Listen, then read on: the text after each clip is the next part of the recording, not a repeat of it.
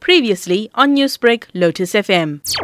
The risk of fire has been uh, increased in quite a large manner, especially with regards to items being left on or product or stuff either being left on the stove or a kettle being left switched on with no water in it. Well, talk to me in terms of your experience. Where do most of the risks lie? You spoke about those electrical appliances, the kettles, etc.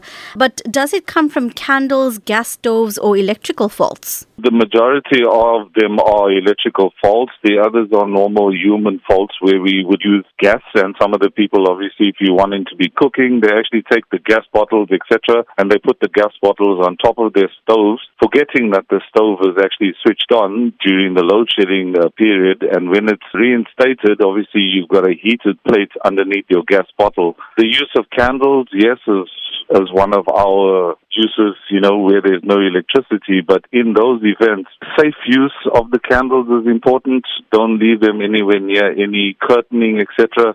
Make sure you have a good candle holder. Put it in the center of your room. Gas is very, very safe to use.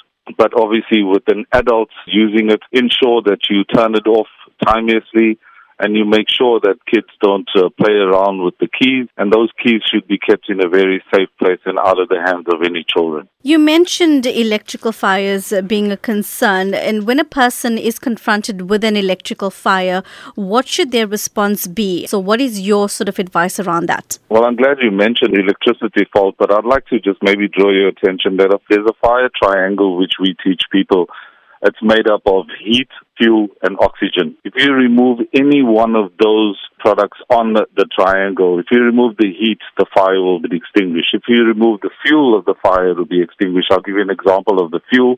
If something is burning in a pot, a lot of the people, the first thing want to do is grab the pot and run outside or chuck it outside. The best thing to do is get a very large lid cut off the oxygen supply and the fire will go out. You could use flour in your house. You know, if you've got a bag of flour, you could grab some flour in your hand, throw it at the fire, and, you know, you're cutting off the oxygen supply as well, and you could extinguish the fire. But when it comes to electrical fires, the easiest way to extinguish those fires is definitely if you have a fire extinguisher on hand, that will actually help to extinguish the fire while you basically in your house. Electrical fires are one of those ones that you you treat with caution and know exactly what you are doing.